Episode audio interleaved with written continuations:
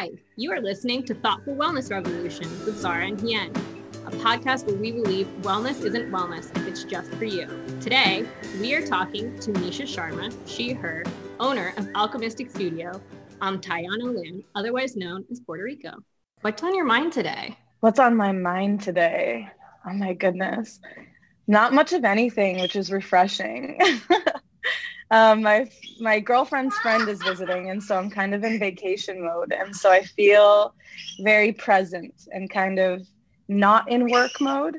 Uh, so yeah, I guess that's what's on my mind right now. We appreciate you taking the time to talk to us, especially in vacation mode. That's really great. Uh, yeah, so we'd love to know more about um, you and your work, uh, in particular, um, how you got into uh, yoga and activism, and and how that kind of translate into how I see it from following you and your work, how you're trying to build the kind of world that you want to see. Oh, cool. Thank you. Um, yoga is in my lineage.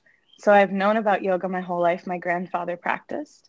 And in college, I found it as a healing tool because I kind of realized that I was using unhealthy coping mechanisms for, you know, trauma resolution, stresses of life, things like that. And I know that yoga is part of like the wellness pantheon. And so I sought it out. And I ended up really f- figuring out that it reminded me of a lot of traditions and things that I grew up with from India because my parents are Indian and it kind of brought me back to this innate spirituality that I've always kind of had inside of me and lost a little bit along the way. Um, and activism, I'm just one of those regular old cases where I went to college and got radicalized. um, I, I love that. um, it's kind of true. I think like the more you learn about the world and the more education you get, the more you realize things have to change and you learn about history and how we might be repeating some nasty things and that we could, you know, build a better world. And I did go to a more liberal college called UMass in Massachusetts and I learned about Marxism and I built my own major and I called it writing for social change. So I learned about contemporary slavery, African American studies, women's studies, um, literature from around the world, and I just put a fire under my ass to to be an activist.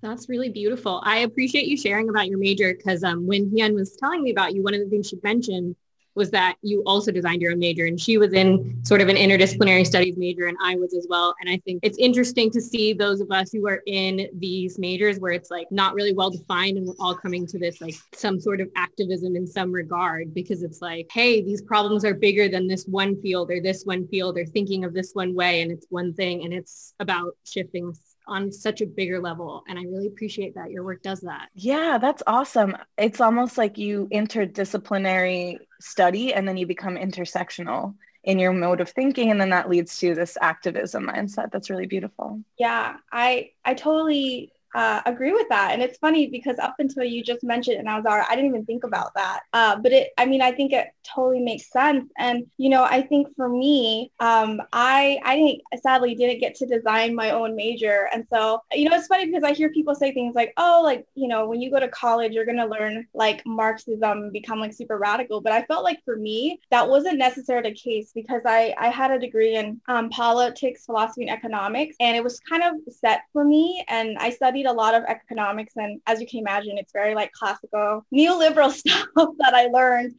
And, and I felt like, but for me, because I was so um, not satisfied with kind of learning like, okay, we have all these problems in the world and these are, I, I feel like I was just taught like, this is oh.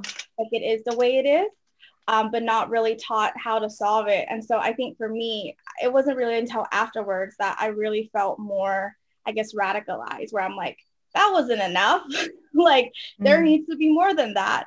Um, and so I'm curious for you in particular, when it comes to activism, like what was one of the first issues that really brought into your mind um, that that you learned, whether in college or afterwards, that you're like, oh, this is something that needs to be addressed or needs to be talked about? You know, when I first think about activism actually like i can remember the seed being planted when i was a preteen teenager because i turned like 12 um, when 9-11 happened and i remember all of the racism that was prevalent around me and I can resemble a Middle Eastern person if you're bigoted and ignorant enough. And so I firsthand experienced the racism that comes with living in America.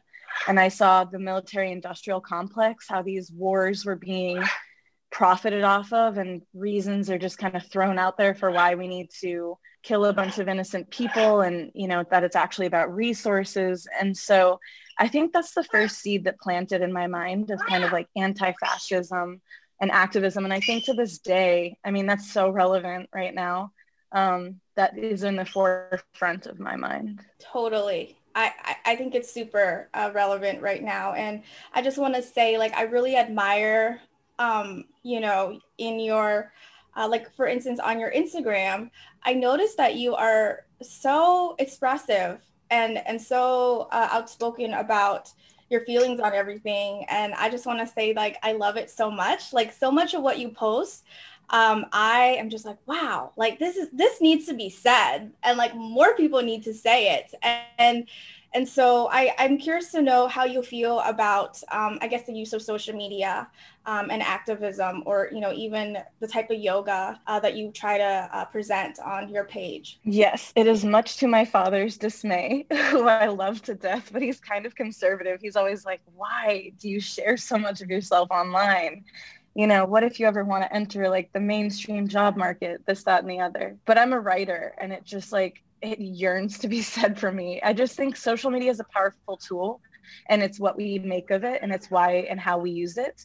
And social media activism is so important. I think it's like a key facet for us changing the world, especially during this pandemic and the fact that it kind of unites the whole globe so like I remember Arab Springs when that happened. The reason we knew there was these uprisings in Egypt is because of social media. And then as a youth around the globe, we could kind of rally behind them and uplift their voices. Right now, also like the farmers' protests in India relies heavily on Facebook. And so I just think, you know, using social media for activism and using it because like people are going to look at it. So why not do, use it for something good rather than you know, it can get kind of addictive and kind of like time consuming and be kind it's of like damaging. A, like a vanity project for some yoga people, you know, where it's mm-hmm. like, let me just post myself uh, doing a handstand by the beach and uh, have like a very cheesy, corny quote.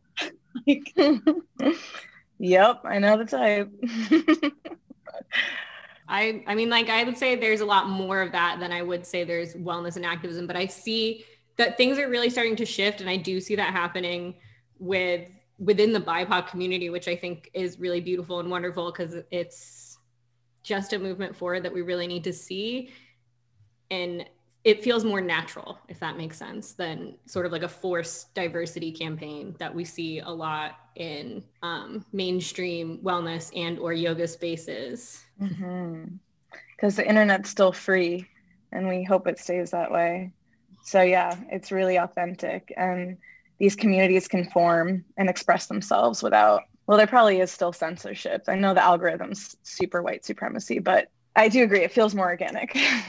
is what I'm trying to say. Yeah, that is definitely an issue for some of um, some some folks I know, mostly BIPOC, um, who have felt like they have been shadow banned, like on Instagram or you know on other social media, and so mm. that that's definitely um, an issue. Uh, but I was um, hoping if you could share a little bit more about um, Alchemystic Studio and sort of um, what you offer and, and also why you offer it the way you offer it because I do think um, Alchemystic Studio and just looking at like, you know, your website and and your, I guess, workshops that you've had uh, in recent times in the last few months, I find really unique in yoga and well, in the yoga and wellness world. Thank you so much. I um I created an inclusive studio because last year with Black Lives Matter, like catching so much um, media attention and kind of like sparking this global movement, I started to really unpack my own dealings with racism and with the systems that are in place. And I started to really realize that I had allowed myself to get really deep into the colonial world of quote unquote spirituality and yoga and wellness. And I looked around me and realized that every single yoga studio that I went to was run by and taught by white thin women who probably, you know, did cheerleading or gymnastics at some point and that my own culture was being sold and repackaged and, you know, bought from us. And there were no South Asian representation, the spirituality's been stripped of it, and that I was just in it and like allowing it to happen and feeling second class to this industry that is just promoting white supremacy. And I started decolonizing myself, and it was a really painful process. And because when I first spoke out about this, I was met with so much backlash because I was surrounded by the white folks in the wellness wellness industry, and so I was just oh, like, oh, I know that. Don't Zara know that as well. right? It's just like the white fragility is like potent, and you're like, oh man. um, and it hurts. They say really hurtful things and they don't listen. And so that was this raw instance. And I was like, what if I had a community that didn't do that? What if I found a community that understood what I was talking about and we supported and uplifted one another and we brought yoga back to its roots? And then um, I made Alchemystic. And now, you know, I have te- all my teachers are non-binary or women of color, and they all teach yoga from this beautiful, authentic, spiritual perspective. And I get to teach yoga where I'm reading scripture from ancient India. And it just feels like, you know, what yoga is supposed to be. It's not supposed to be like whose ass looks best in, in Lululemons or whatever. Oh my um, gosh, for real. and, and, yeah, I, I and I do want to say like that's something that I find really uh you, you mentioned where you write read scriptures and stuff. Like I find that really important um, because you're literally showing people like you know a source or a tech uh, where some of the um, ideas of yoga and ways of thinking come from. Like i remember a few weeks ago i attended your uh, meditation class and you were reading from like the bhagavad gita and i was just like well this is so cool. Like that has never happened when I, you know, it's it's funny because I'm an Asian woman, and so now, you know, I'm trying to reclaim a lot of mindfulness and meditation because I, it's it's like sad to say, but I was first introduced to mindfulness and meditation by white yoga people. Mm-hmm. And that's weird to me. Like I'm mm. like I'm realizing now how much I don't want that anymore. And so I've taken upon myself to seek, you know, Asian uh, meditation teachers, um, and also to then really share it based on uh, what it's supposed to be on and not just like it's for stress relief. I mean, that's one thing I find very hard to, I guess, reconcile in yoga and wellness circles is how much of these spiritual and cultural traditions are just reduced to if it's not a workout, it's for stress relief. Mm-hmm. Like, oh, we're so stressed living in this like capitalist imperialist system. Like, we just need to relieve our stress by taking other people's practices is how I feel. And I'm just always like, why? Mm-hmm. like, why, why is this okay? Because uh, it's it's so prevalent and it's so it's hard to like even I'm I'm not sure the word is to fight against, but it's it's hard to even um to show up and say there's a different way of doing or like looking at it. Mm-hmm. Uh, you know, and and I know for me, uh, I find that if I didn't have uh, peers like you and Zara, uh, that I would feel very, I guess, like isolated, like very mm-hmm. like, oh, maybe there's something wrong with me mm-hmm. for, for wanting it to be different than how it typically is.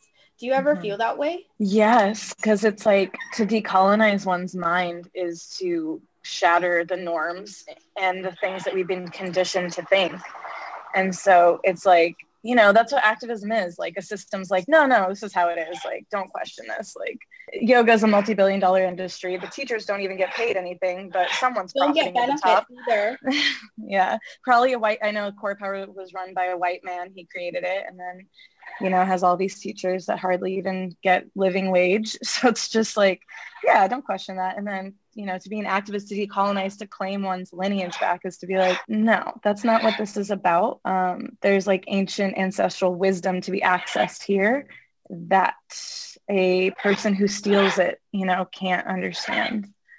Um, but yes, to have peers that support you makes you feel so much less isolated and like even that radical. Like I'm not, you know, so ang- just an angry bitchy woman who whatever like you know they paint feminism to be or activism to be it's like no nah, we're just all you know trying to fight for something important totally yeah yeah i definitely resonate with that Um, I appreciate you talking about your process of decolonizing your mind. Um, so I am biracial. My mom was from England, or my mom is from England. My dad was from Pakistan. Um, and then within that, we have Islam, we have Buddhism, we have Hinduism. So like it goes back so deeply. And I remember coming to yoga and you said you felt like a second class citizen. I felt that way for so many years. And I was like, oh my gosh, like I don't belong here. I need to do this so that I belong in this yoga space, belong in this yoga space or whatever. And when it really came down to it, I was like, wait, I'm trying to learn my lineage, like think something that it was in within my culture. And I feel like the outsider and I'm struggling with it. And all of you people who have not, do not have a background,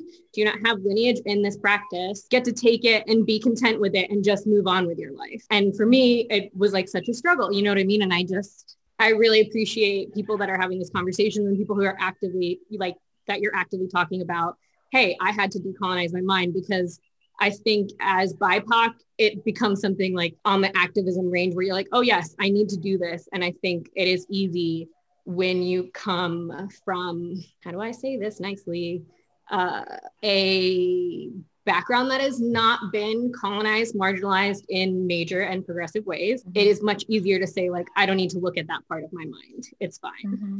Yeah there's such a danger to it too and it's been palpably like noticed within the qanon movement for people who take ancient cultures and take from other people and then twist it to their own narrative because um, they aren't filling in those gaps that are inevitably going to be present with you know um, actual knowledge of like what's what this was for how it originated. And so i've heard i've heard white yoga teachers like create their whole own story and narrative and philosophies and classes um, and now like it's uh, it's devolved into something kind of scary. That's like an understatement.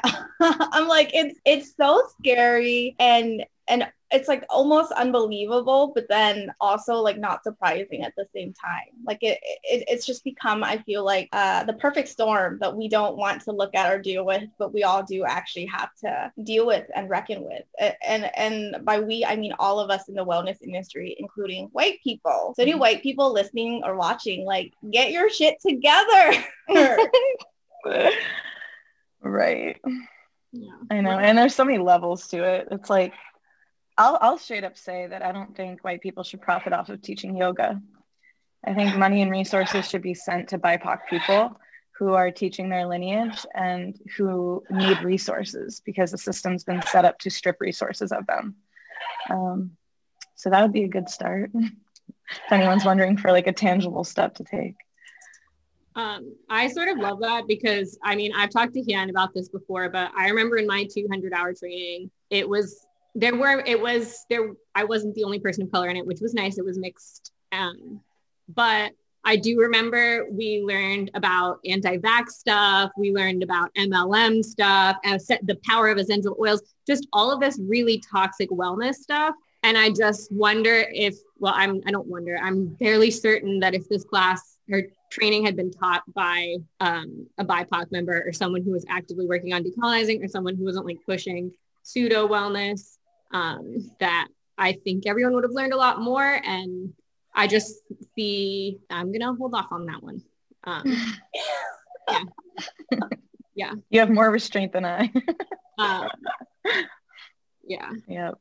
I know. You'd probably learn chanting and mudras and asana and meditation, and nowhere would it say like also like this will cure, you know, strep throat if you chant enough. Like, no. It's just going to tell you like these are sacred sounds that we seed into our body for a transcendent experience.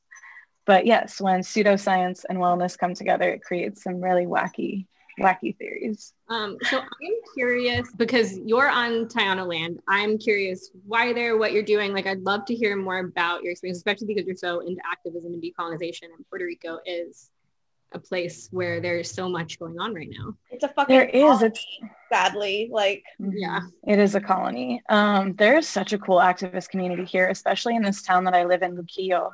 Um, there's a big, actually, the governor just passed a state of emergency for women and trans people until rules and regulations are put in place where they aren't being violently attacked as much anymore. Which is thanks to activists here. And so um, it's a thriving place for activism. I'm also just like kind of a hippie, obviously. Like I can't deny that. and I love nature. I love, you know, like a really chill, natural spot to kick up. And I wanted to know what it was like to live in the jungle. So I moved here and it's every bit as gorgeous as I thought it would be. Also, kind of like fuck the mainland America right now. It's like way too heavy over there. well, I live in Florida, so it's actually just a whole different world here. I don't know if you've heard. Yeah, that's tough. Yeah. Um, but I love Puerto Rico. I have a really close friend who is from Puerto Rico and we've been before, and it's just truly a beautiful country. Or yeah. I don't even know what to properly call it. It should be state. Let's just call it what it should be. I don't know. Um, yeah, yeah. Yeah, yeah. Or an independent nation. I don't know, whatever they want. Okay. Anyways.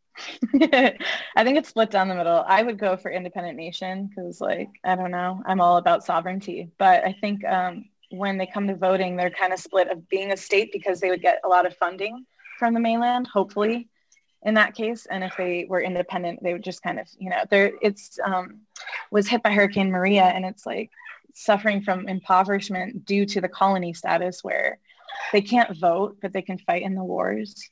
And so it's created a lot of disparity here. So sovereignty would be like, you know, having no aid. I thought about the idea of having like a GoFundMe for the world and and just allocating it in that case. just like, you know, help Puerto Rico get free.com.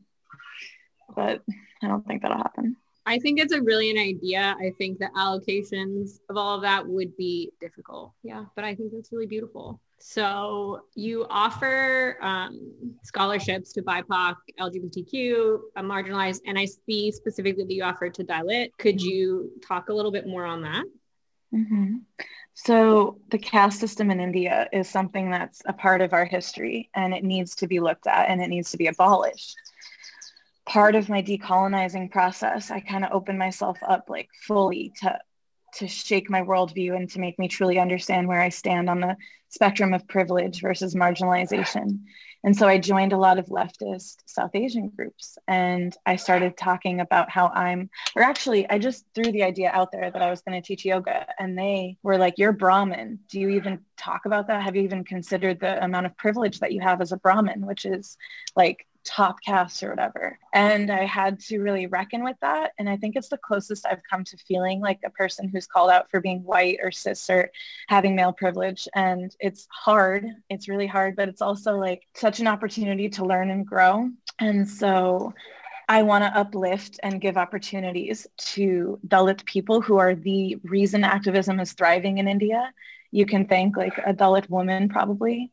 And um, that's my way of kind of offering my resources is to um, give them scholarships and then also like uplift yoga teachers um, journalists um, activists and you know the farm protest has a lot to do with caste too and like it's just this terrible vile system that needs to be abolished. And i think even just saying the word throwing it out there also may cause someone to ask like you are like what what are you talking about? And it's like well the, the caste system still creates this um, like terrible disparity in resources in india. And it's so outdated and it's um, time we talk about it. Beautiful. I love it. Yeah. I i love it too. And and i i'm also aware that there is going to potentially be pushback to even us talking about this. Mm-hmm. And and with that, I'm just curious to know, you know, your work, the way, you know, from what I've been noticing, is so um it's so like real. Like like I feel like you're so real and really using your voice and really showing uh, what you value in what you know you present. And I'm curious to know if you've had um, any pushback since doing um, Alchemystic Studio and how you deal with it, or if you were to get pushback, uh, you know, whether maybe it's someone from an upper caste who questions um, you even naming da- Dalits in your scholarship offers, or even just everything that you uh, offer and the way you do it, uh, how you might react to that. And, and I, I'm just curious to also know uh, because it kind of uh, happens i get sometimes get pushback too i offer yoga for bipoc and that has been something where most people love that i do that and some people are like oh like you're trying to do segregation again and i'm like yo, no. Whoa. The mental gymnastics you have to go through to get to that conclusion. Wow. Um, within Alchemystic, I'm really thankful. I've purposely curated my feed and my community so that within, like, let's say, like the Instagram or the Facebook world of my world, like, I don't get pushback. When I have reached out to other groups to promote um, and send out my message, I've gotten a lot of pushback. And I think you have to deal with it kind of like it's your work because it's emotional labor to try to educate someone. And then, especially if they start arguing with you instead of maybe like sitting back and trying to understand, it can create a lot of labor. And so, there's the aspect where you want to keep talking about your message and, you know, spreading awareness. And then you also have to take care of yourself and understand that it's draining. So, um, I try to parse that out and find a balance there because I feel like being an activist, you're just like, there's like, this is maybe unpopular opinion, but there can be a big martyr complex within activism. Like I will work until I, you know, burn out and it's not good. You need to do it sustainably. So um, in terms of pushback, that's what it is. It's like, it's a tangible example of the systems at play that we're trying to fight against. So it's like, you know, taking time to take care of yourself in between schooling these people. yeah. So curious. Oh, oh sorry, Zara, you go. I was just going to ask how you care for yourself. Like, what is your wellness in that moment or to recover in those moments or just in general? Mm-hmm. When last summer when I was first entering this realm, and that's when I did receive the most pushback because I was kind of breaking free from all of the communities that I was in. I um, talked to my therapist like so many sessions just about this, and I do go to therapy um, once a week.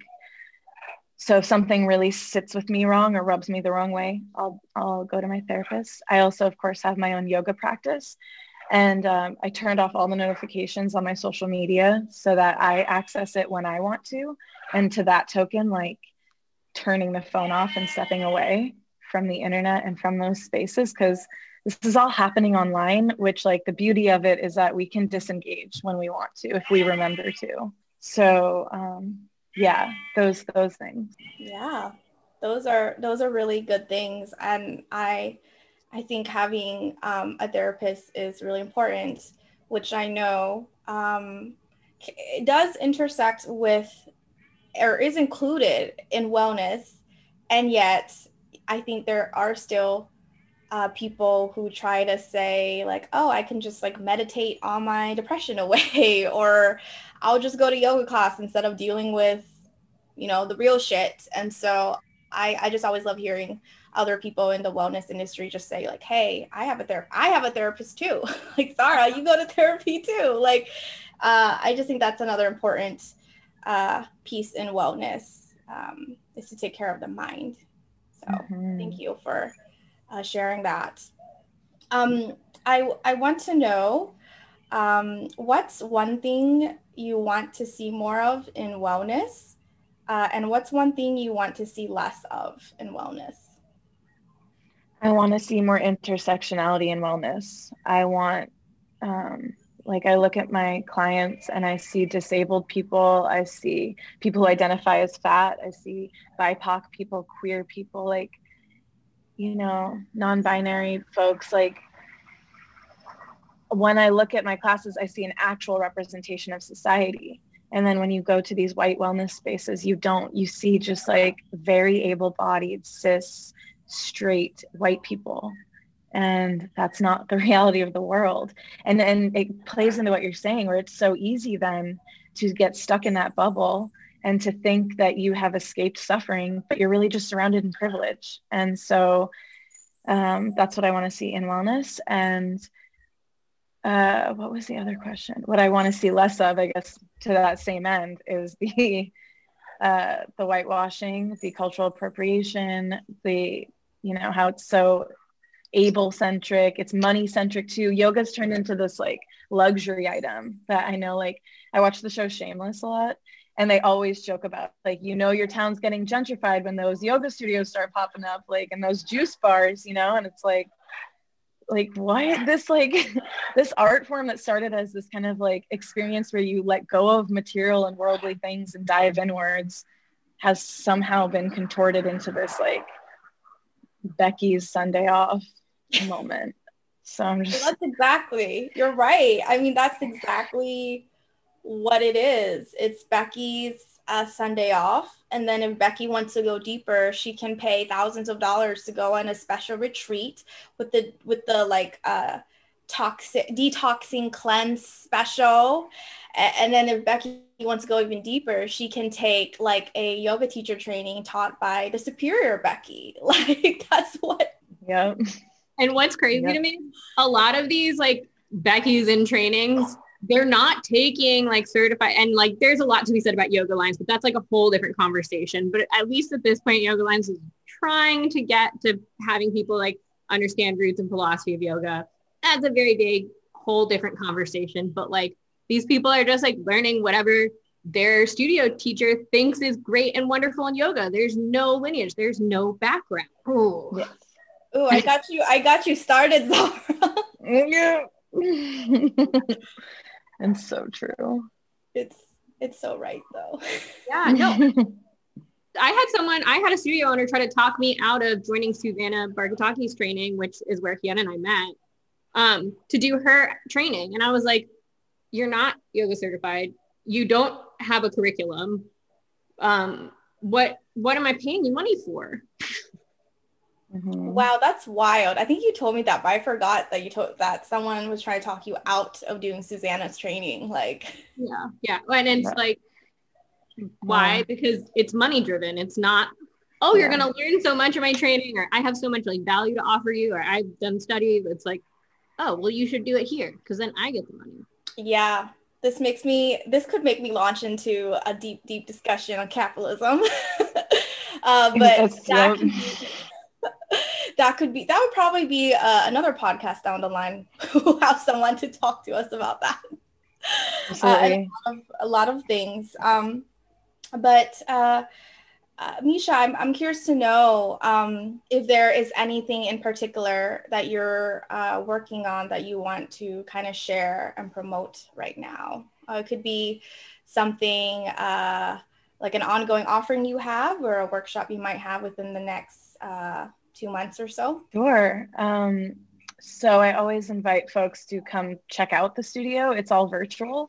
And so that's alchemysticstudio.com. And we have just, like I said, all these incredible facilitators, and you can join a class anytime during the week.